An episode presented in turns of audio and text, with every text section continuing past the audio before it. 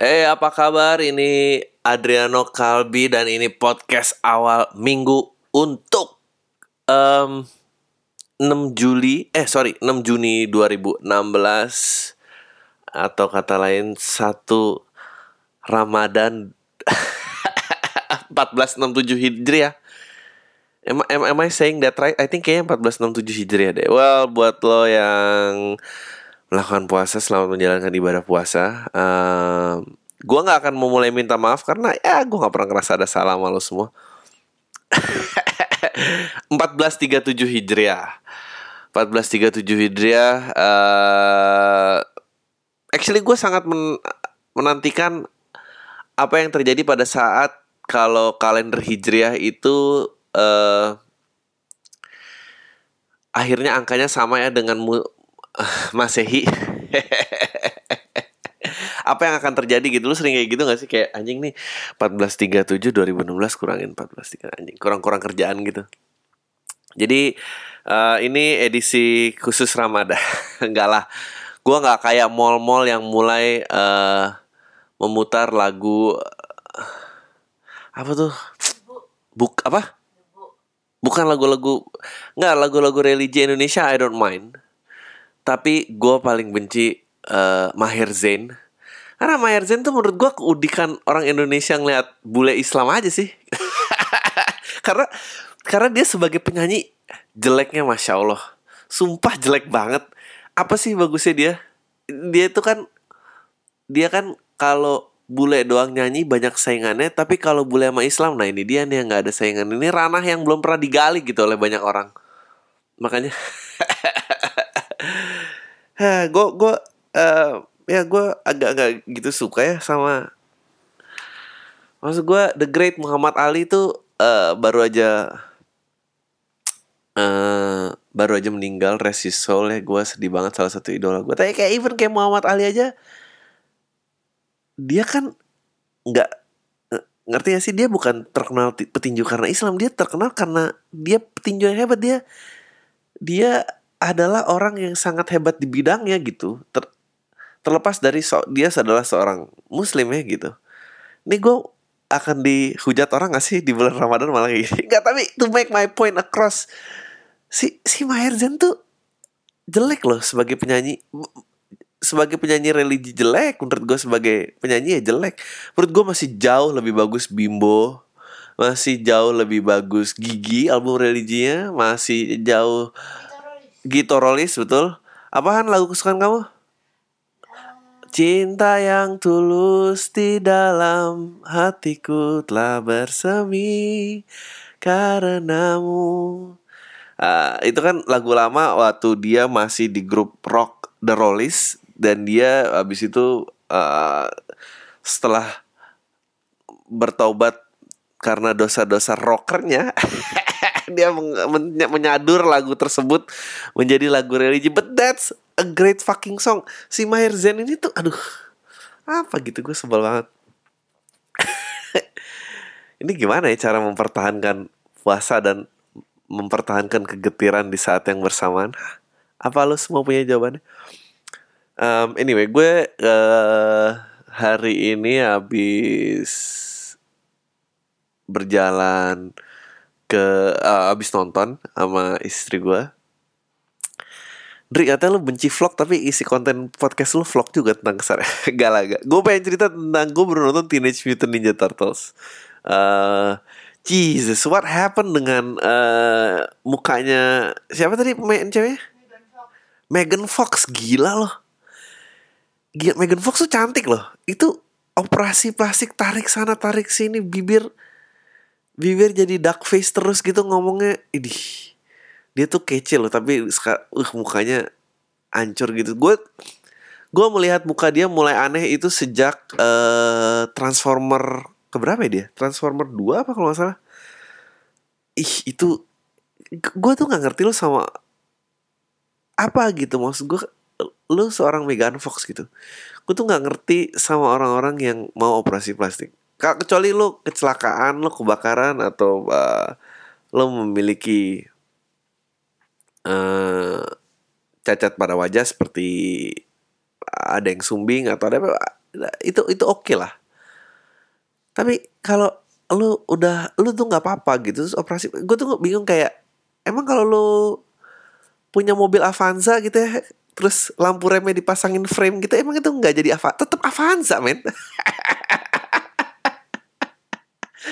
gue gak ngerti gitu sama orang mau seberapa pun yang lu rubah kalau mobilnya Avanza tuh Avanza gitu. Mau pelaknya berapa kayak mau tinggi pernya Avanza. Aduh. Ah udah deh tuh. Angus deh jok gue satu gimana tuh? Tuh kemampuan Adri bikin jok segitu. Loh Baru lihat Megan Fox tadi. Makanya datang dong ke show gue aja nggak um, 4 Juni kemarin.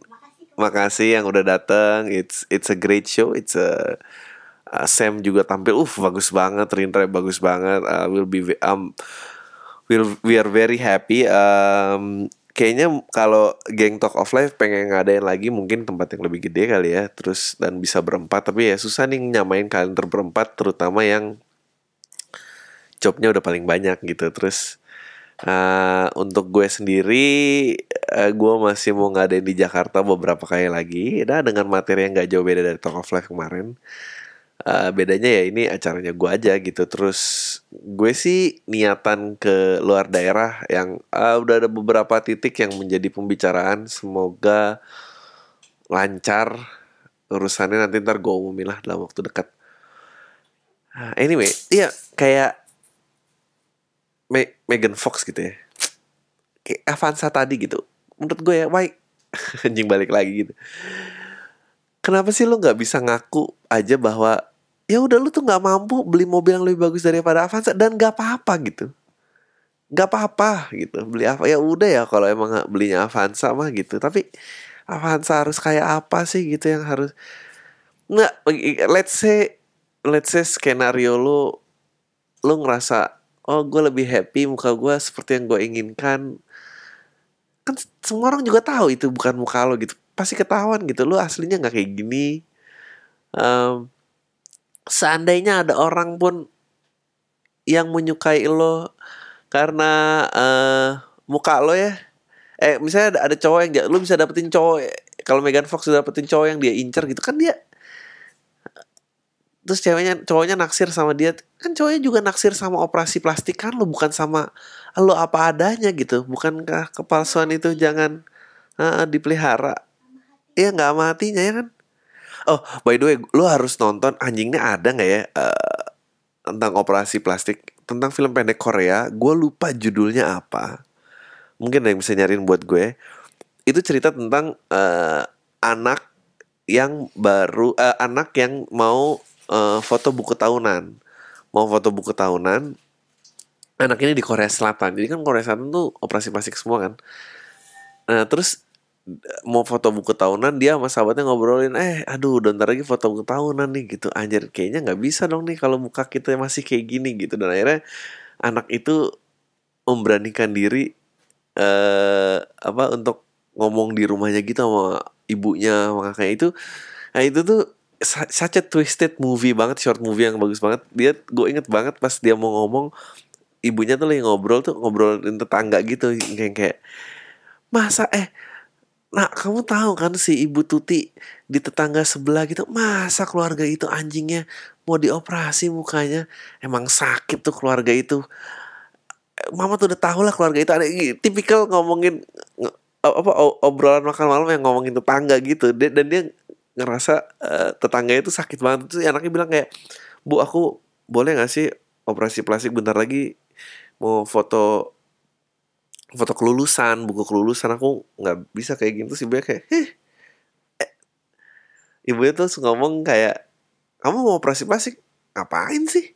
Emang apa yang salah sama muka kamu? Terus pas like dia udah ngomongin tetangganya dia udah ngomongin anaknya kayak gitu pas di zoom out muka ibunya tuh udah muka operasi plastik sama kakaknya terus bingung gitu.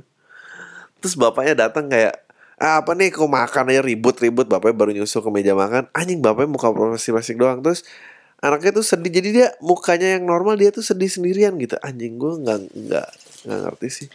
Um, by the way nanti ntar kalau gue ketemu filmnya apa gue gue tweet lah linknya. C ini ini ini caranya men mensinkronis uh, semua mengintegrasi semua akun sosial media di dalam penggunaan yang baik.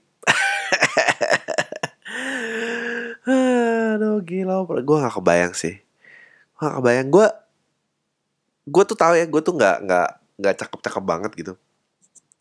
Drill emang gak cakep Bukan masalah gak cakep-cakep banget Lagi banget sih Ngeset bar. Nggak, Tapi gue gak pernah Gue gak pernah ngerasa uh, Apa gitu Gue gak pernah melihat Fisik gue tuh masalah Gue adalah keinginan pengen lebih tinggi tuh gue pengen. Pengen lebih kurus pengen. Tapi gue nggak nggak gue pengen banget berubah uh, gue olahraga gue segala macam. Gue nggak nggak nggak nggak segitu nekatnya gitu pengen ngambil drastic measure gitu. Meskipun gue katakanlah gue punya duit segudang dan itu gue kayaknya nggak mau deh.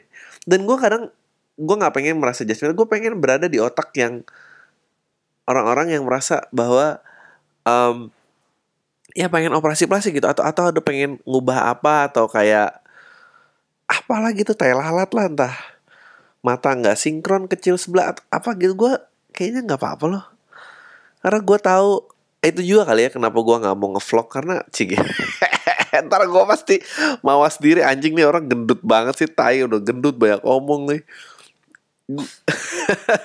Gue gue nggak gue nggak mau jadi orang itu gitu. Gue apa ya kenapa ya ada orang-orang kayak gitu? Gue tuh selalu dari dulu ngerasa kayak pengen diterima ada sih. Gue dulu juga pengen diterima gitu ya. Pengen ada orang oh, the cool kids ngegeng gue pengen ikutan nggak dikasih ya, ya udah gitu maksudnya. Kalau dikasih juga gue pressure pasti kayak pembantu mau apa nih? Gue harus apa? Jangan sampai bikin siapa kecewa apa segala macem.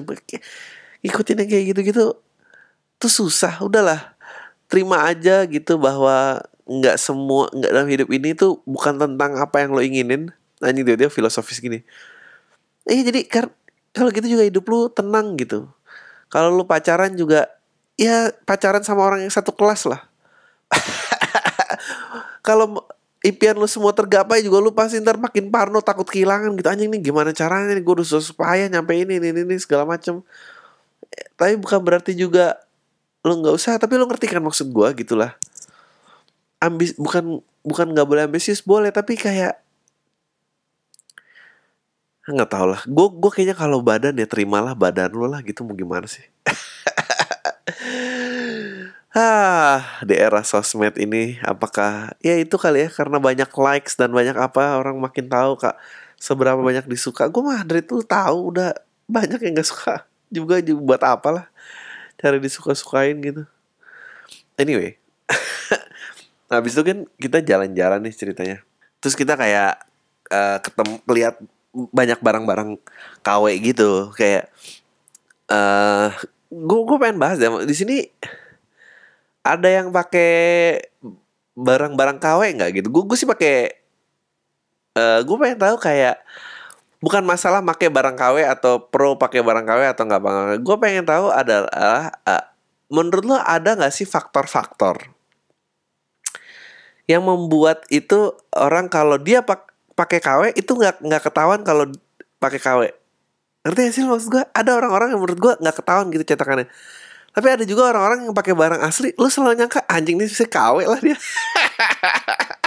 Itu karena apa ya? Gue gue gue pengen membahas. Coba coba Han kamu kamu antar dulu deh kamu lagi ngetik handphone. oke okay. oke. Okay. um, An aku pengen nanya nih. Ini kita kan lagi membahas nih. Tadi kan kita jalan-jalan kan? Ya terus melihat banyak-banyak barang-barang KW. nah, ini bukan masalah mau pro pakai barang KW atau enggak ini. Um, menurut aku tadi ngelempar gitu. Menurut kamu apa faktor yang membuat orang ada orang-orang yang pakai barang KW dan kita tuh kayak ah oh, enggak kalau enggak pernah mencurigai kalau itu tuh KW di dia. Tapi ada orang-orang yang pakai barang asli terus malah bilang ah kalau dia pakai sih KW lah gitu. itu ap apa faktor yang kira-kira menjadi faktor uh, dia tersangka menjadi uh, pemakai barang KW gitu. Orangnya aku nggak kenal, kayak passerby aja gitu. At, atau boleh kenal atau nggak kenal, terserah. Kalau aku tuh ngeliat faktornya uh, salah satunya adalah tempat nongkrong. Hmm. Tempat nongkrong di mana tuh mendetermine uh, itu orang orang itu pakai barang itu KW apa nggak KW. Oh. Kayak kalau misalnya misalnya uh, kamu pakai apa tadi Bottega Veneti, Bottega Veneta. Iya. Yeah. Bottega Veneta terus duduk di duduk di glodok gitu atau nyebrang jalan lah gitu di di di Mangga Dua gitu itu pasti kayak anjing sih KW lah gitu Ah, ah. karena emang apa daerahnya daerah pusat KW kan gitu. Jadi dipakai ya udah gitu nah itu tuh ketahuan gitu Tapi aku kalau aku pakai di mana yang nggak KW menurut kamu? Lingkungan semacam apa yang nggak ketahuan? eh m- bisnis tempat bisnis meeting. Hmm, SCBD gitu. ya SCBD meskipun kita tahu pasti ada yang KW tapi maksudnya probabilitasnya lebih kecil Ah. disangka itu KW daripada kamu nongkrong di Mangga Dua dong. Iya, ya kan? Lingkungan. lingkungan oke itu satu lingkungan. Kalau aku baju busana yang dipakai. oh kamu masih baik ya belum nyerang muka. Aku udah nyerang muka. Enggak. Oke baju dulu. Kenapa? Kenapa baju? Ya kalau neneng, kalau neneng oke kalau bajunya neneng, kamu tahu gak sih baju neneng? Baju neneng tuh yang kayak tahu merek Bibi nggak? Iya, iya, tahu, Merek tahu, tahu. Amerika. Kamu Iya. tahu nggak kaos Bebe, Bibi? Bibi itu ada yang pernik-pernik. Bebe manik-manik Iya, iya, iya, dada. iya, iya, tahu, tahu, tahu. Ya itu kan neneng ya. Ya, kalau itu terus Terus dia pakai tas tasnya Dior gitu dia atau Dior yang angkanya jauh di atas itu eh ini. itu menyangsikan. Kalau aku juga ngeliatnya yang yang yang kemungkinan besarnya KW itu adalah pada saat eh sialan paha gue dibilang berat. Terus Tuh kan dia menerima gue apa adanya paha berat ya paha berat lah. Eh, eh, apa em, kalau aku salah satu faktor yang menerima ini kayak eh, bikin itu KW adalah merek yang terpapar terlalu besar. hmm, Mau Bibi, mau Louis Vuitton KW pasti. kalau monogram gitu, kalau LV yang LV LV LV LV Iya ya, gitu. gede atau banyak berulang-ulang. Eh, itu itu emang aslinya pun pernah populer. Just a very ugly design loh menurut gue. It's actually their most. I mean, when we talk about LV, it's one of their most popular designs. It's the classic one. So, yes. Enggak, it's not that ugly. Yang ugly tuh Maksudnya pendengar podcast ini tahu nggak ya PT Yoneta, LV dan segala macam bodo amat kita anggap aja lu Enggak, tahu lah. Aku juga takutnya ngomong gini ke sana tinggi Enggak, enggak, banget enggak. sih Enggak kita omongannya. ngomongin KW, masa lu nggak tahu Oh, KW sih iya. gitu. Kalau lu nggak tahu re- gini. Kalau lu nggak punya Kamu barang mahal, aku enggak. ajarin apa? Aku ajarin kalau Apa? KW super apa? Aku K- tadi ajarin KW kamu. super sama semi super. Apa bilang? Kualitas KW ada apa? Kan aku bilang kalau KW super itu kulitnya asli. Kulitnya asli bawah itu Kalau di bawah itu. KW 2, KW 3 Hmm. gitu-gitu mm, sintetis kulitnya. Nah, aku pengen jelasin kayak Nah. kalau lu nggak punya barang mahal, kalau lu nggak punya barang mahal, nggak apa-apa itu nggak salah, bukan salah lo, gua nggak ngina lo. Ya. Tapi kalau lu nggak tahu reference barang mahal, itu tuh salah pengetahuan lo, Hmm. ya kan? Mm, mm, mm. Jadi mestinya ya lu tahu untuk tahu nggak nggak ada jeleknya. Iya, iya. Terus, nggak ya ini ini, ini gue sebelum gue kehilangan pendengar yang udah sedikit ini, jadi gue mau mau buka kartu. Nggak, gue juga pakai barang KW banyak nih. Contoh-contoh barang KW gue adalah eh, celana Burberry kamu ya celana Burberry itu gue. eh, tapi, Tapi enggak juga karena kamu beli di factory outlet most probably ya itu kan KW lah kalau nggak factory, factory outlet tuh kita anggap KW lah. Pokoknya Ya nggak udah. beli nggak beli nggak beli di actual store. Iya, oke. Nah, entah ini. eh, tapi gue selalu memilih eh Yang enggak obvious. yang nggak obvious, eh, nggak ada brandnya, eh, dan gue belum pernah, eh, dan gue belum pernah, ah mungkin kamu pernah kali, dan aku belum pernah di posisi di mana misalnya ada orang yang point out, dari itu KW ya, gue tuh selalu iya KW ini nggak nggak masalah, gue gue nggak pernah merasa gue beli KW terus ngaku KW jadi malu gitu. Hmm. Menurut gue itu tuh masalah sama yang waktu SD kayak kamu nggak pakai tas yang kartun karakter yang lagi populer aja gitu. Mm, mm, mm, mm, mm. Ini tuh emang masalah masalah mental sebetulnya. Iya. Nggak, tapi kamu juga kamu juga kayaknya nggak tahu-tahu banget soal tas perempuan. Makanya tadi aku ngajarin. Soalnya tadi Adri nanya kalau KW supernya aja 3 koma kenapa nggak beli yang asli? Ternyata asli 20 Jauh juta kali. setan gue bilang. Enggak, enggak. Ini, ini, ini, ini oke. Biar, biar semua nggak merasa terancam kesannya gue gimana. Gue tahu nih, cik gitu. Nah, kayak gue nih. Nah, Gue aur, ternyata, cik gitu. Auranya lumayan kaya. Padahal auranya doang, nggak kaya kaya banget. Padahal gue juga nggak nggak sering pakai. Nih, gue eh, jersey jersey basket KW. jersey kaos-kaos olahraga KW lah semua Mm-mm. eh apalagi yang KW ya celana baju KW Mm-mm. dompet ikat pinggang KW Enggak, dompet, Dompet kamu, kamu, asli, oh, dompet kamu baru. Iya. Iya enggak. enggak udah jangan jangan banyak informasi. Jadi tahu orang-orang di internet tuh aneh tuh enggak oh iya. Eh, dompet serahan ntar ada yang tahu. Ah wah, ada. Eh, ya pokoknya intinya gitu eh, nggak nggak masalah. Kamu pernah emang ada di situasi di mana kalau ini ketahuan barang ini KW kamu jadi malu? Itu kalau misalnya nggak pernah menurut kamu kenapa orang jadi malu Eh, status sosial. salah lingkungan main Iya, salah lingkungan. ya itu kan pasti main. gara-gara dia nge-setup bar yang nggak bener kan itu kan awalnya hmm, apa besar pasak daripada tiang like for instance misalnya hmm, waktu aku baru-baru lulus kuliah deh oke eh Iya kan aku kerja yang penghasilannya cuma cukup buat beli CD impor tiga lah gitu ya, kan sebulan. anjing di impor tiga semua anak musik referensinya nih jadi kita makin skew nih oh nama istri Adri Marsha dan dia anak musik siapa ya dia Iya buat bayar uang kuliah lah gitu. ya gitu. ya, ya. Nah kalau eh kan udah lulus nggak bayar uang kuliah lagi anyways. Temen aku juga ada kayak keluar-keluar itu kerja di majalah fashion. Oh God, ya benar, benar. Oke, berarti salah satu orang yang mendorong kenapa dia pakai KW adalah lingkungan kerjanya. Iya. Kalau berkaitan dengan media atau eh, broadcasting atau agency, lu ada tendensi tuh Ada. untuk meng-up. Ada banget karena kamu kerjanya juga ketemu eh, orang-orang yang menurut kamu cool atau menurut kamu social statusnya tinggi gitu. Ya, but those people nggak akan mengancam mempoint out bahwa ini KW kan. Yang mem- akan mengancam mempoint out ini KW kan lingkungan temen kan. Iya. Yang mestinya kamu udah tahu, wah gua nggak with that Ya. group of friends. Makanya aku nggak banyak nggak banyak barang bermerek sih. Kayak biar Iya. biar orang nggak tiba-tiba kaget aja kalau aku pakai yang bermerek ntar. Enggak, tapi tapi itu ya oke. Ka- kamu pernah punya eh gue jadi ngewawancara kamu gini. It- itu juga salah satu tendensi yang nggak gue nggak pernah punya tuh. Ya. Kayak pengen tergabung dengan this group of friends. Gue ada sih. Gue gue eh, range pertemanan gue tuh cu- cukup luas lah dari yang eh ya dari pelatih fitness sampai eh ada brosur jet di rumahnya tuh ada lah orang-orang itu.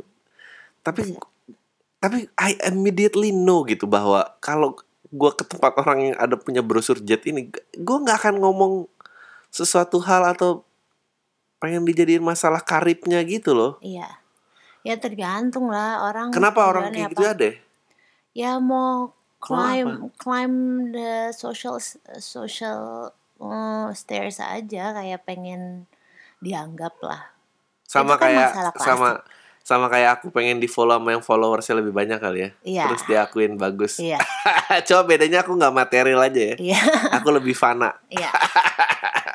gitu. Iya iya iya. iya. Terus, terus apa lagi ya? Aura aura muka. Muka ya kelihatan lah kalau neneng. Iya sih nenek. Neneng tuh masalah siapa ya? Salah ekonominya ya?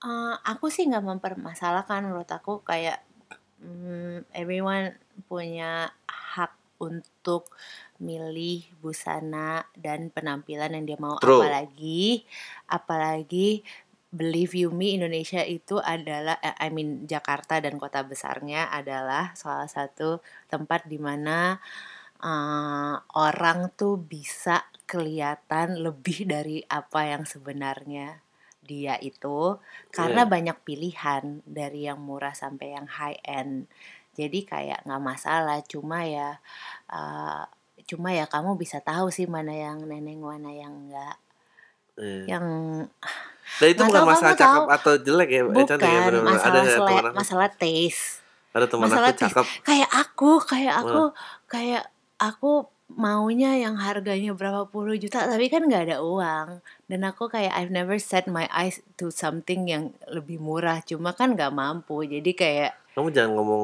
nggak ada uang di podcast dong. Ini Oh kesannya enggak aku- enggak enggak. Masalah rumah tangga bukan nih. bukan. Enggak terus. Cuma kan ya realistis aja lah gitu. Masa Iya iya benar benar. masa aku Punya oh, punya tas harganya 60 juta. Ah, Emang orang tuanya siapa gitu loh. Ya, ya, Kayak biasa aja kali gitu. Emang lu main di mana juga. ya benar. Terus neneng tuh kayak ini loh bi, oh, misalnya yang rambutnya dicat tapi agak luntur-luntur gitu, atau atau atau Apa? eh, atau yang eh, pakai alis. Eh, yang keritingnya pakai keriting sedotan gitu ya. Yang di- Keriting sedotan apa? Kamu nggak tahu keriting sedotan? Yang Ada. lurus ba- yang ru- lurus yang di banget keriting gitu. dipilin-pilin pakai sedotan gitu jadi Keriting keriting. gantung. Iya gitu. Oh, udah nggak Udah nggak ada ya? sedotan tuh kayak gabus-gabus gitu. Ya gitu lah. Terus atau enggak eh make pensil alis warnanya coklat padahal rambutnya hitam yang gitu-gitu Oh, lebih iya. agak neneng aja. Ya orang-orang kayak gitu meskipun dia bisa beli aslinya ya, Heeh. itu akan selalu dianggap KW ya. Iya, kayak Kasian kayak tuh. Gue tuh kasihan loh sama orang-orang yang kayak gitu. Yang dia kalau nongkrong sama temennya pun harus bilang enggak dong kalau ini tasnya asli gitu. Kasian ya. Harus menjelaskan padahal dia beli asli loh. Ada sih orang-orang yang jahat gitu ya. Aku sih kalau ada temanku yang aku tahu pakai KW, aku nggak akan ngebahas depan akan. orang loh. Oh, iya, iya, iya. Biarin aja lagi. Oh iya benar benar benar. benar. Heeh. Gue punya situ teman-teman kayak gitu. Aku nggak punya untungnya. Tapi aku tahu tatapan-tatapan tertentu. Iya, gue gue gue gue nggak bukan dia masih teman gue nggak ya? Setelah dipikir ya juga tuh mesti gue jadi teman gue tuh. Ada tuh orang-orang yang kayak gitu, gila lo udah berapa tahun gini aja penampilannya gitu. Kayak, Nah. Anjing lo apaan sih? Mau gue ludahin apa gimana Iya. detik itu?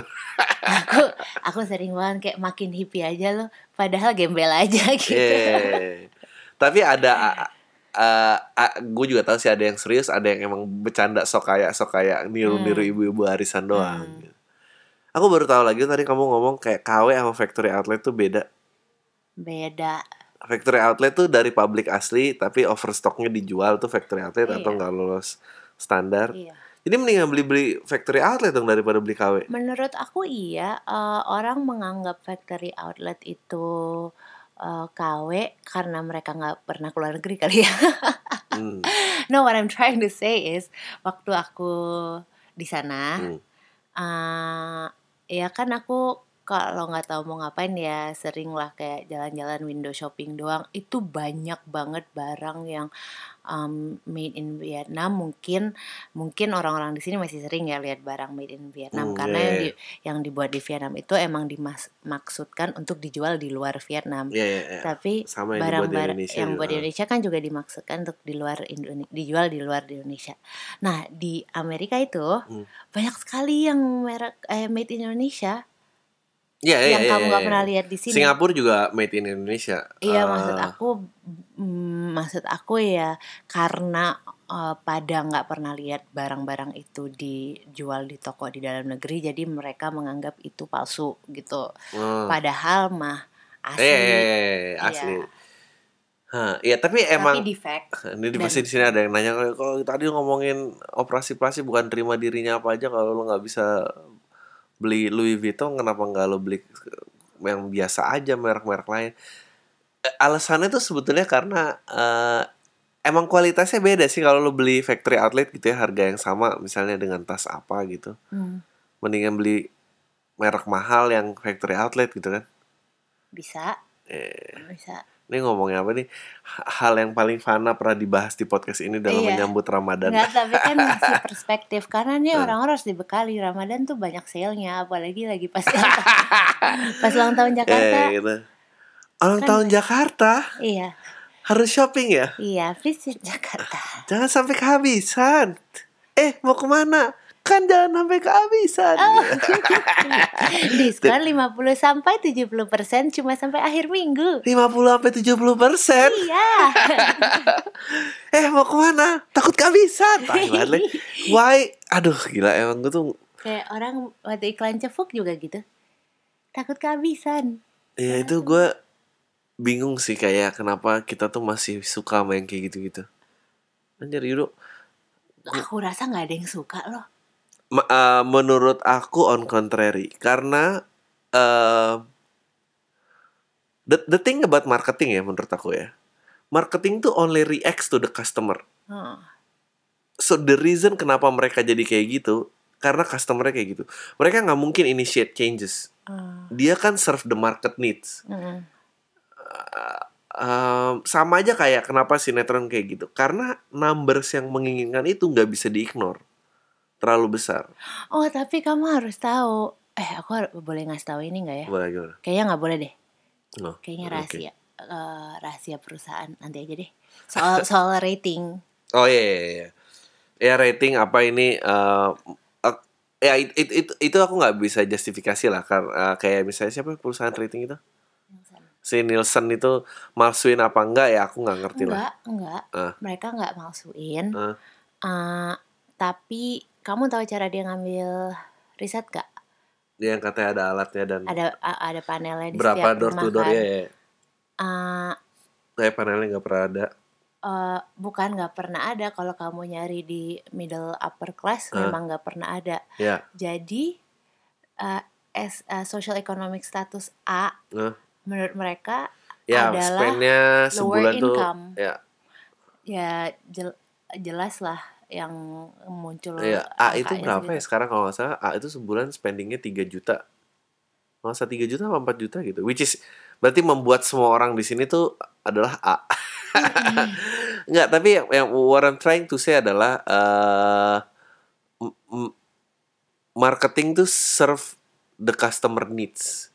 Jadi the way mereka bentuknya kayak gitu pasti udah dari fokus grup researchnya mereka eh, dan ini mereka dan nggak nggak mungkin deh diinitiate dari marketing yang mungkin initiate changes adalah eh, pekerja-pekerja seni atau produsen-produsen barang yang bikin sinetron, yang bikin film, yang bikin lagu, yang bikin komedi, those people yang bisa initiate changes.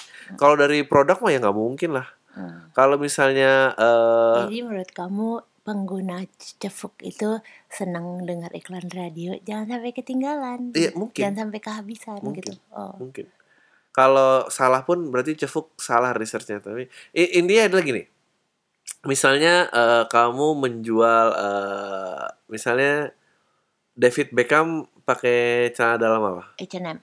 H&M bukan Calvin Klein oh sekarang dia, H&M H&M. Tapi bukan, dia pernah- bukan sekarang ada lainnya sekali keluar doang. eh misalnya oke Justin Bieber deh Justin Hmm. Bieber di di di US pakai Calvin Klein ya Hmm. kalau di Indonesia research Justin Bieber nggak oke dan Raffi Ahmad lebih tinggi ya Raffi Ahmad yang pakai Kevin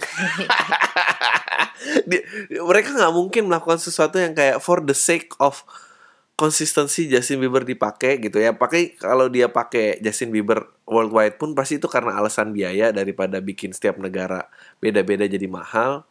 Ya udah satu aja. Tapi alasannya karena biaya bukan karena demi oh market Indonesia harus mengikuti sampai Justin Bieber. Nggak akan. Mereka mau. Kalau emang Raffi Ahmad tadi ya Raffi Ahmad pakai Calvin kayak makan itu semua.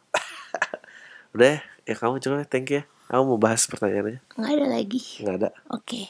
oke oke udah nih udah setengah jam mah mulai baca pertanyaan aja.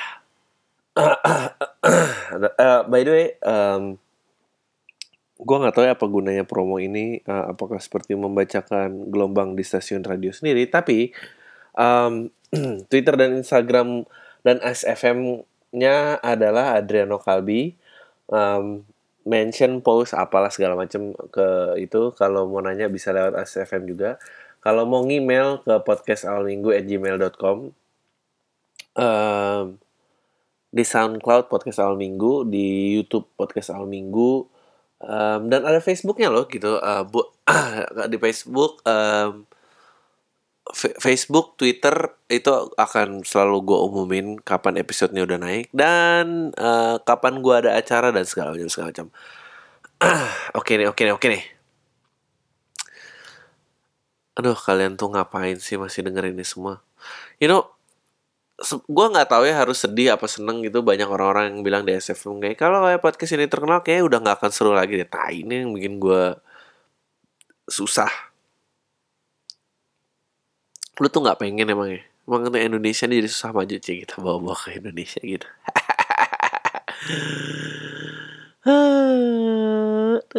Please email eh, karena eh, podcast ini menarik juga karena em, eh karena email-emailnya gitu. Bang, makasih nih udah dijawab kemarin emailnya. Jujur gue nunggu banget jawaban dari lu bang. Pikiran gue banyak terbuka dari podcast lu ini bang. Ya makasih, udah kayak Ustadz aja ngasih pencerahan ke gue bang. Tapi bang, gara-gara Gara-gara teman-teman gue yang perempuan pada kayak gitu Gue jadi lebih senang teman sama anak laki. Anak laki-laki bang, menurut lo Hampir semua perempuan tuh emang hobi yang ngomongin orang gak sih? Makasih bang, sebagai penontonnya di Perancis Semoga penontonnya di Perancis makin banyak. Uh, Enggak, gue hobi ngomongin orang. Gue rasa sih semua orang seneng ngomongin orang. Um, tapi emang gue rasa perempuan tuh lebih kejam ya kalau ngomongin orang. Uh, sebetulnya mungkin lelaki juga bisa ngomongin lebih kejam tapi yang menyeramkan adalah uh, dia bisa seolah-olah sayang gitu. Kalau kalau yang diomongin sama laki kejam tuh biasanya udah otomatis dia nggak gitu suka sama sama orang itu. Oke okay, next. Nggak tahu dia nanya. share tentang kawin kontrak buset. nih Uh, dari Fikri, oke, salam Bang Adri dan selamat puasa bagi pendengar PAM sekalian. Ini dibaca pas masakan, iya. Yeah. Cuma pengen cerita aja sih dari seminar yang menurut saya epic dan kayaknya cocok di share untuk di PAM. By the way, agak panjang sih ini email saya, jadi harap maklum.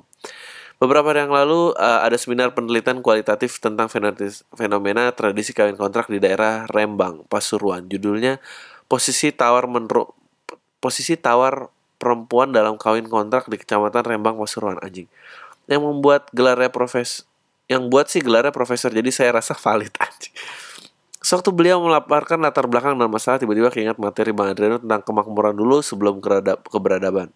Kawin kontrak aka prostitusi syariah dalam mama saya anjing.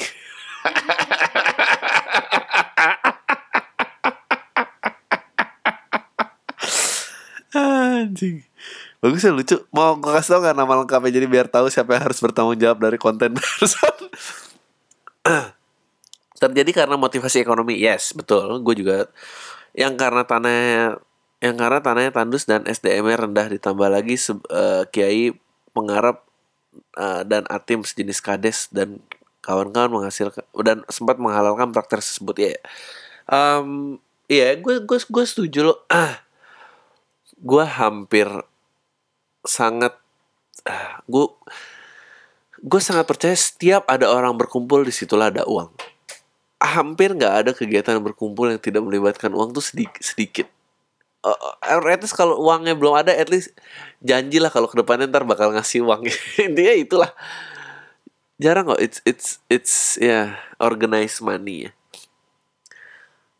gue nggak usah sebut contohnya tadi orang kumpul tuh apa aja cie Jadi bagian tugasnya adalah ah, Ati menata perempuan yang belum kawin dan dirayu untuk segera kawin kontrak. Perempuan yang masih terikat kontrak, jika suami ingkar janji, disarankan cerai dan kawin lagi. Pengharap perannya seperti calon mencari laki-laki dan perempuan jika stok habis diambil ke daerah lain. Yang mengatur supply demand kayak, kayak yang bertugas memberi arahan kawin kontrak itu sah, tidak berdosa dan selalu menaikkan status bahkan bisa masuk. Dude, ah, ah, gue baca dalam hati dulu deh nih. kayaknya kok serem banget Enggak lah ya perempuan desa kecamatan Rembang lebih memilih kawin kontrak menghemat waktu, biaya, tenaga dan mahar besar kawin kontrak untuk meningkatkan status agar tidak menjadi perawan tua. Lebih senang menjanda daripada kawin tua.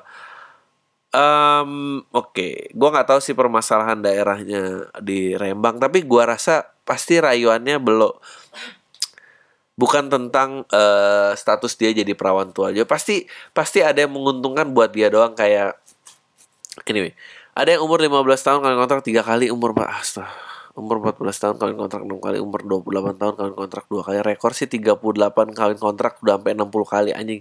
Maharnya 40 jutaan untuk perawatan dan 20 juta untuk janda edan. Bagi pendengar yang bitching tentang kawin kontrak itu uh, tidak beradab dan karena Anda hidup makmur dan bisa sekolah sampai sarjana atau nggak paling nggak lulus bisa cari kerja. Di sana perempuan hanya lulusan SD dan stay di rumah lapangan pekerjaan susah kesehatan ekonomi atau bahasa Bang Adri kemakmuran menjadi alasan dominan kenapa terjadi kawin kontrak. Udah ah itu aja panjang banget. Siapa tahu bisa jadi bahan stand up Bang Adri. Terus ya. Gue nggak tahu ini bisa jadi bahan stand up Bang Adri. Terlalu kejam. Ah, intinya um, iya uh, survival gitu. Karena um, lu nggak usah ngomong. Ya ini kan kawin kontrak ya um, prostitusi juga banyak alasannya demi kemakmuran. Lagi nobody wanna do it by choice. Eh, itu yang susahnya kan itu yang harus ditingkatkan. Jadi seolah-olah kalau orang bisa memilih itu memilih itu emang bentuk kemakmuran sih bentuk kemerdekaan. Kadang susahnya adalah orang tidak bisa memilih. Jadi, eh, yang susah adalah pada saat orang-orang bilang hanya mengejudge pernikahan eh, misalnya perbuatan ini biadab tapi tidak ada solusi eh, kemakmuran yang dapat dia jalanin gitu. It- it- itu yang susah kan anjing nih. Ah ini baru hari pertama Ramadan udahlah. Em, My heart choose you. Oh, given my current state of health, I decided to donate what I inherited from my late husband to you eh, to help the poor and the needy. I am Mrs. Celine Martins, Switzerland citizen exists. I was diagnosed for cancer about two years ago and I have few months to live according to medical expert. Email me for my directives. Oh ini sih spam lah. spam aja dibaca. Nih kalau ada yang mau, eh siapa tahu emang dia bener si Celine Martins. Nah emailnya adalah the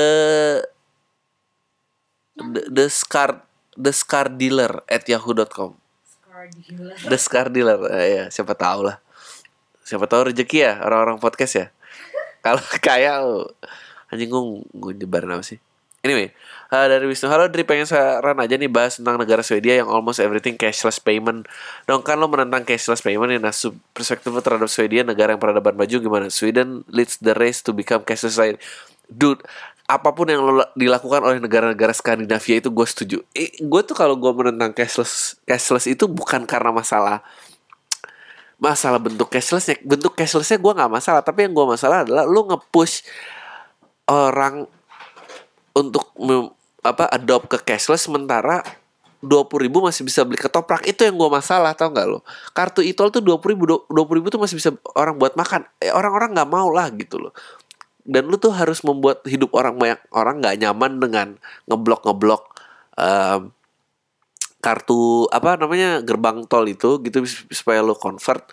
Tapi lu bilangnya bahwa oh yang pakai cashless ini kita kasih fasilitas. Padahal sih lu ngambil fasilitas orang banyak gitu itu kalau Swedia tuh emang ah, sebetulnya kan duit itu kan cuma alat tukar dia menjalankan fungsinya gitu. Kalau emang ternyata kemakmurannya merata, kalau di negara yang nggak perlu ada yang pegang uang dan semua bisa ter eh, apa semuanya bisa berjalan, kenapa enggak gitu?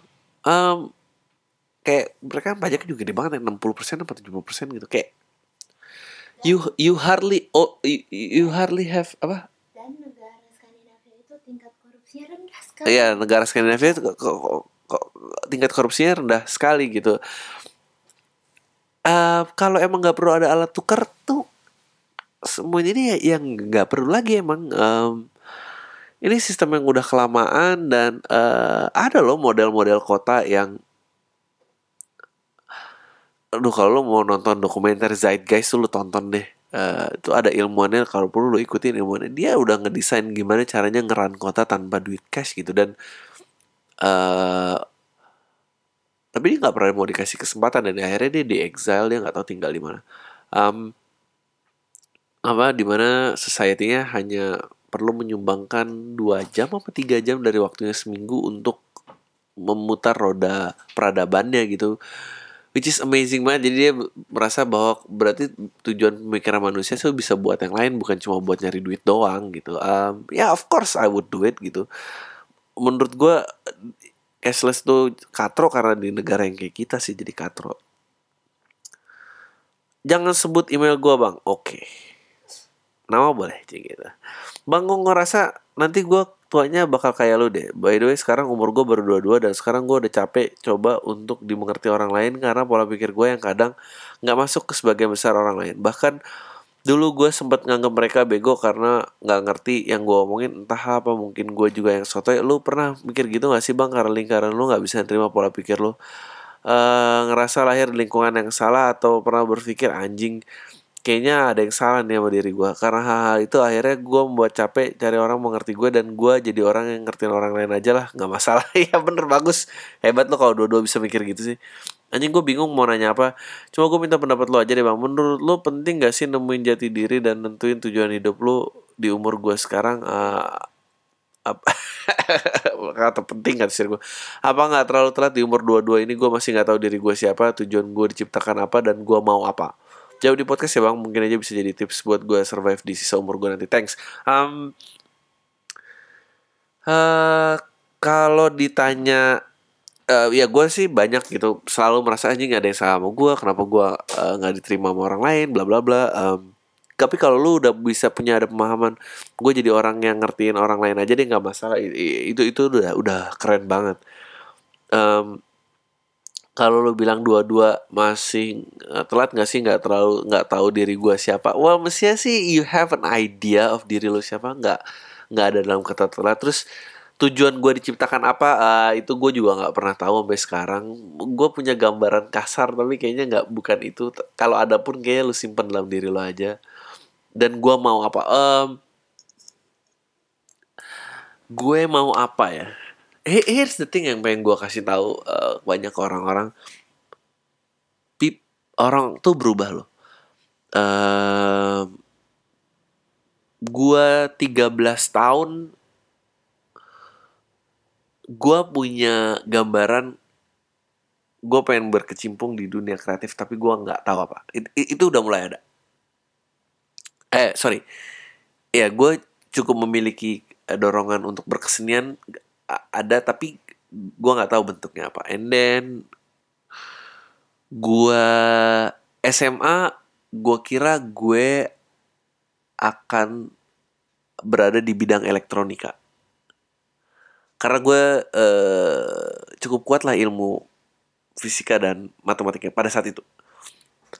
Abis itu gue umur 21 gue kira gue akan berada di industri periklanan dan menjadi yang terbaik lah dan ternyata itu and then 20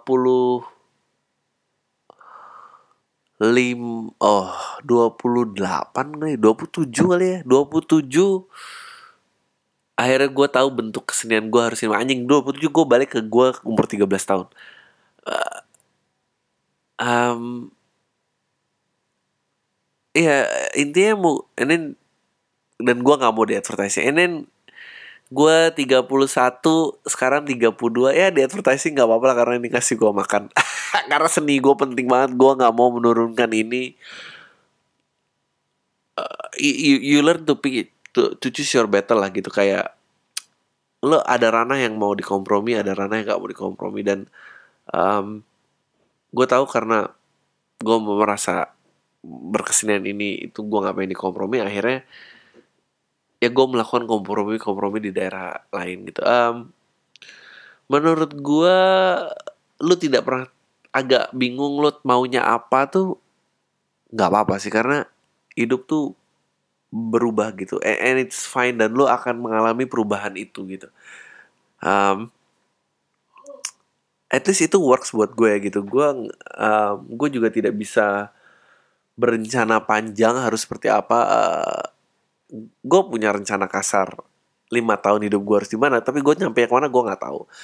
Um, gue mulai gue sekarang sih lebih titik hidup gue aman setahun nah itu gue tahu. Um, tapi gue orangnya agak day to day sih. Um, lu nggak tahu nggak apa-apa tapi menurut gue jangan gak lu pikirin. Itu aja sih. Itu kayaknya itu bedanya deh I I I think orang-orang yang males dan orang-orang yang dan orang-orang yang nggak tahu jawabannya adalah yang nggak tahu jawabannya itu always try to find an answer. As long as you keep on trying dan um, ini nggak apa-apa sih. Kamu kenapa ketawa? Ya habis dia pertanyaannya gitu. Eh, ini ini banyak domba-domba tersesat di podcast ini. Oke, sekarang kita move on ke SFM. Bang, jawab di podcast dong. Uh, ceritain gimana kerja jadi copywriter, Bang. Apa sih bedanya sama penulis biasa gitu, Bang? Well, kalau copywriter itu adalah um, sebenarnya dia penulis tapi dia penulis iklan specifically untuk iklan aja. Um, pekerjaan yang diliput uh, yang dalam desk job lu adalah uh, anything yang bentuknya tulisan atau skrip um, itu yang ngerjain seorang copywriter. Jadi kalau ada iklan di radio uh, uh, kayak apa itu ada yang ngerjain skripnya um, kayak host radio bacain adlib itu ada penulisnya. Uh, slogan atau tagline itu ada penulisnya. Um, TV skrip dialognya itu ada penulisnya. 30 detik uh, apa lagi ya uh, kenapa bisa ada tulisan itu? Uh, karena kerjaan lo adalah menentukan lu mengide message-nya apa. Nah, habis itu begitu ketemu pesannya apa, lu turunkan oh kalau pesannya adalah kayak tadi misalnya gue sama istri gue reenact tentang uh, diskon gitu. Jadi kayak kita pengen ngumumin nih bahwa ada uh, diskon di toko X sampai 50%. Nah, abis itu lu mengide kira-kira bentuk iklan cetaknya seperti apa nanti, uh, iklan radio seperti apa, uh, and then terus slogannya apa gitu jadi misalnya goblok-goblok diskonnya jangan sampai kehabisan gitu. Itu kan oh berarti pesannya itu urgency gitu. Pesannya bisa bentuk macam-macam. Um, bedanya itu bedanya itu penulis kalau penulis biasa ya bentuknya ya suka-suka dia gitu. Maksudnya nggak nggak bentuk iklan copywriter tuh istilah istilah periklanan aja gitu. Sebetulnya istilahnya sih penulis iklan dia kerjanya kayak gitu. Jadi um, ya kalau mau lihat kerjaan gue nggak usah lah ya. Bahkan kemarin gue ketemu gitu sama idola gue berkat med medsos ya. Bisa deket gitu loh. Yang gue bingung kenapa waktu cuman c ber, emang berasa biasa. Cuma berasa manis ya nggak ada merasa. Bang gue kemarin ketemu sama idola gue yang ber yang berkat medsos bisa deket gitu. Yang gue bingung sih kenapa waktu ciuman yang berasa itu cuma manis ya, nggak ada perasaan mendebarkan di dada gitu. Sel kayak selama ini gue jatuh, selama ini gue chat sama kayak oh nggak ada dada selama ini gue chat sama dia. Padahal gue selama ini ngerasa gue jatuh cinta aja bawaannya. Karena ngidolain itu kali ya. Um, bisa antara ngidolain um, bisa juga karena karena media sosial sih. Gue gue tuh percaya bahwa um, dulu gue bilang if kalau if you reveal less there are more there are more room for mysteries I guess. And then dan lu mulai mengisi ruangan it, ruangan misteri itu dengan fantasi lo sendiri aja bahwa si A tuh ini si B tuh ini. Jadi jadi nggak harus lo ketemu di medsos gitu lo ketemu biasa pun juga kalau lu nggak kenal orang sepenuhnya ruangan kosong itu lu, lu, lu, lu isi dengan imajinasi lu sendiri gitu. Tapi kan kalau lu ketemu fisik kan at least fisiknya udah udah udah kelihatan dari dia gitu. Kalau lu kenal di telepon berarti cuma suaranya aja berarti fisik itu room for mystery. Um, kalau lu medsos berarti suara nggak ada fisik nggak ada uh, semua tuh diisi misteri lo sendiri aja. Nah, begitu uh, idola ya fantasi lo akan ini lebih banyak ya ini ini gua rasa yang nanya perempuan ya karena dia bilang kenapa sih waktu ciuman yang berasa cuma manis. Karena kalau cowok dia pasti ya yang penting gue bisa nyium lah. dia nggak bilang apa gue mungkin salah coba lu lu lu SFM gue lagi. Uh, kayak, kayak, kayak jarang ya ada cowok yang komplain ciumannya manis. Ya, ya, cuma manisnya itu kayaknya perempuan. Karena kalau cowok ya gue ciuman tapi dia nggak enak gitu ya cumannya pasti gitu lebih kasar. Nggak dia ketemu sama idolanya yang deket gak ini istri gue tadi nanya pertanyaannya apa sih? Gitu. Um, apa dia ketemu idola yang kenalan dari lewat media sosial terus deket terus pas ketemu dan ciuman kok rasanya manis doang nggak ada nggak mendebarkan kayak waktu chat. Ah sian deh. Gak apa-apa lah. Bang gimana sih cara mencerahkan orang di sekitar kita biar mereka tuh jadi lebih santai jalan hidup? Maksud gue gini bang. Gue lagi di komunitas kampus yang sebagian orang di sana tuh baperan banget dikit-dikit marah dan suka gede-gedein masalah yang sepele. Lu percaya nggak sih ini karena degradasi mental anak muda? Ya mungkin ya nggak tahu. Uh, tapi gue sendiri sih tidak suka ya mengambil role uh, mencerahkan orang di sekitar gitu. Um, gue selalu percaya di luar diri lu tuh nggak ada yang bisa lu kendaliin. Jadi mendingan lu aja yang lebih sabar gitu karena uh, kecuali lu pemimpin dan apa dan gue rasa gue sih bukan pemimpin ya um, uh, degradasi mental degradasi anak mental anak muda gara-gara apa? Gara-gara medsos ya? Ya mungkin juga sih. Pengennya ini pengen itu. Tapi enggak lah emang kuliah tuh ya begitulah baper. Apalagi SMA buh lebih drama lagi. Emang mental mental orang belum stabil tuh banyak. Eh, bang album Foo Fighters yang paling lu suka yang mana? Anjing ini susah banget ya. Um, gue akan cerita sedikit. Eh bukan album yang gue suka deh gue cerita sedikit yang album menurut gue background story-nya tuh keren banget yaitu eh, waktu itu ada project jadi ceritanya dokumenternya si Dave Grohl. Jadi ceritanya si Dave Grohl ini um, dia eh, dia tuh pencinta eh, dia pencinta analog. Dia nggak nggak nggak suka komputer. Eh, menurut dia kecacatan dan ketidaksempurnaan orang bermain gitar dan cekrek dan segala macam dan telat tempo. I- that is, that is the perfection gitu. That's what makes it human. Ya itu yang menurut gue keren banget. Nah, jadi dia tuh cerita tentang em, jadi ada studio yang lagi di tear down eh, nama albumnya adalah Sound City lo cari aja. Sa- Sound City ini adalah proyeknya Dave Grohl dan Foo Fighters lah Foo Fighters. Em, dia ngambil mesin dia ngambil mesin namanya eh, mesin analog rekamannya yang membu yang melahirkan album Nirvana Nevermind waktu itu. Eh, karena studionya Nah, terus yang dia lakukan adalah anjing keren banget sih. Dia sama Butch Vig eh, itu orang garbage yang jadi eh, sound engineer dia. Dia ngundang orang-orang yang pernah dapet platinum hits yang dibikin dari mesin yang sama. Eh, dia ajak kerjasama, pokoknya lu either diiringi sama Foo Fight, not the rest member of Foo Fighters atau the rest member of eh, Nirvana. J- Jadi eh, ada yang eh, si eh, Dave Grohl jadi drummer, ada yang Dave ini gitu. Um, judulnya Sound City. artis-artis yang diundang yang udah bikin hits dengan mesin yang sama adalah macem banget nih ada eh, ada si em, ada Paul McCartney, ada Trent Reznor, ada aduh banyak deh. Ada si siapa namanya yang Queen of Stone Age itu juga main. Em, ini keren banget. Eh, nah, terus yang keren lagi adalah eh, perjalanan. Gue suka banget em, albumnya Foo Fighters yang terakhir eh, yang judulnya eh, Sonic Highways. Apa yang membuat album ini keren banget adalah jadi berlanjut dari kegemaran di dia untuk nge- nge-produce eh, rekam eh, dengan mesin analog. By the way, mesin itu kayaknya juga dipakai buat eh, albumnya Foo Fighters sebelum yang ini. Di- Jadi orang-orang katanya menang Grammy produksinya berapa dia rekaman di garasinya dia doang yang gila nih.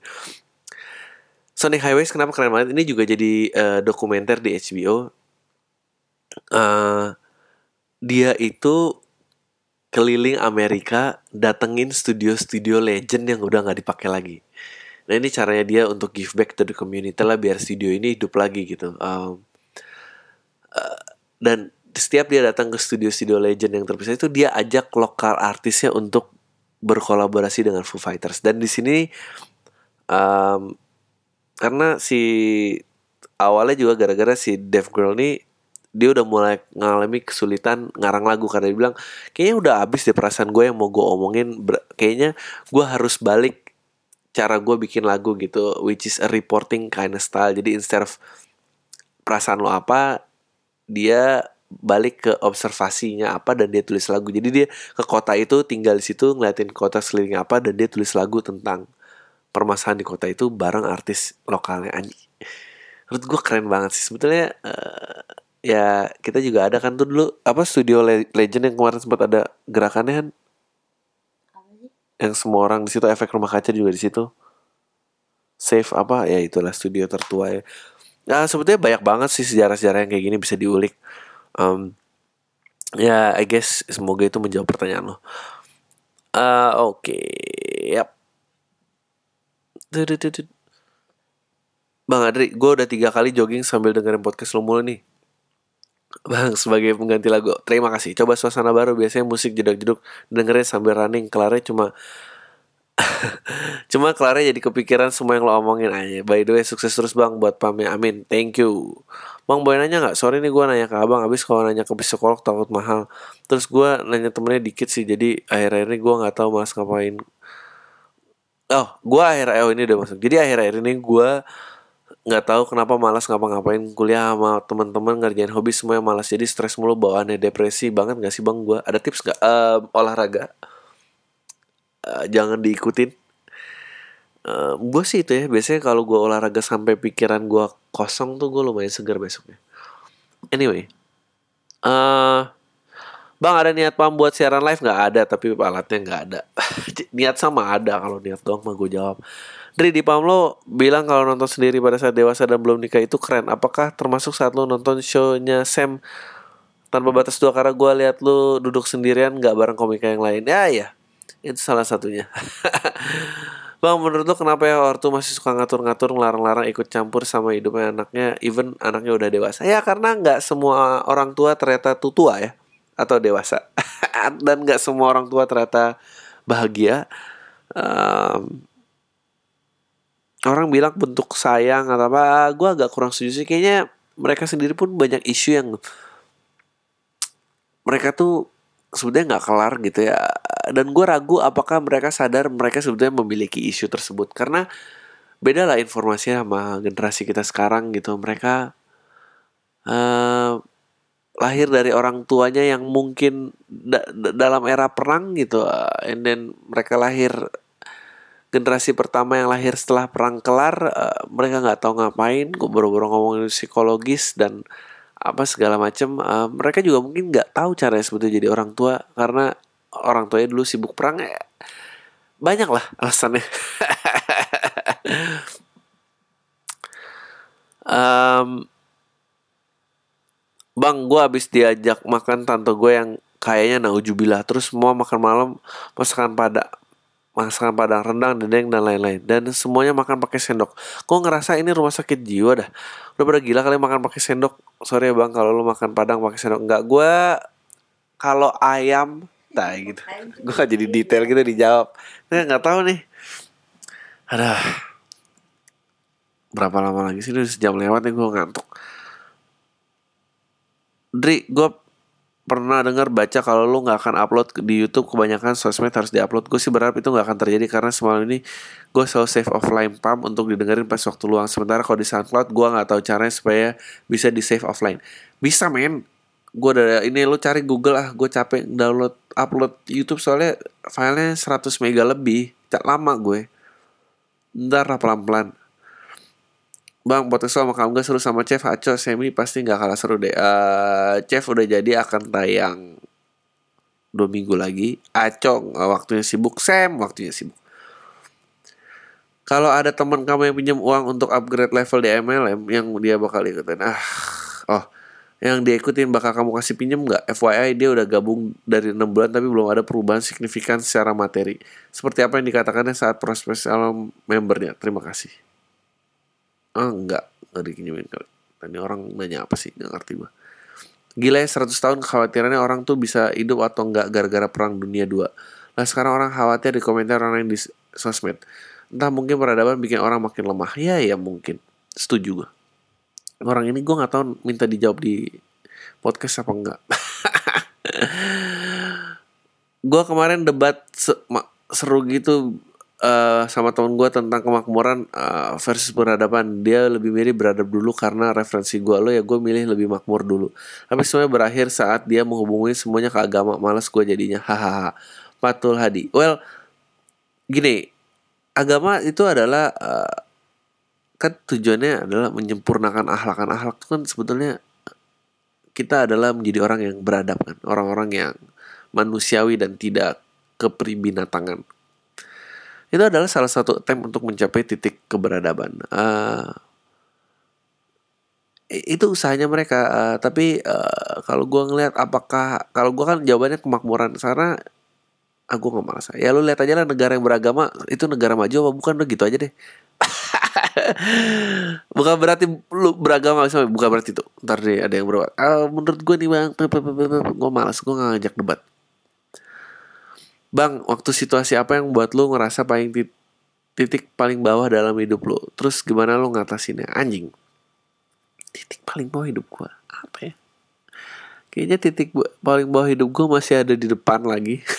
Gue kayaknya udah pernah ngeliatin masalah. Em, gimana cara ngatasin?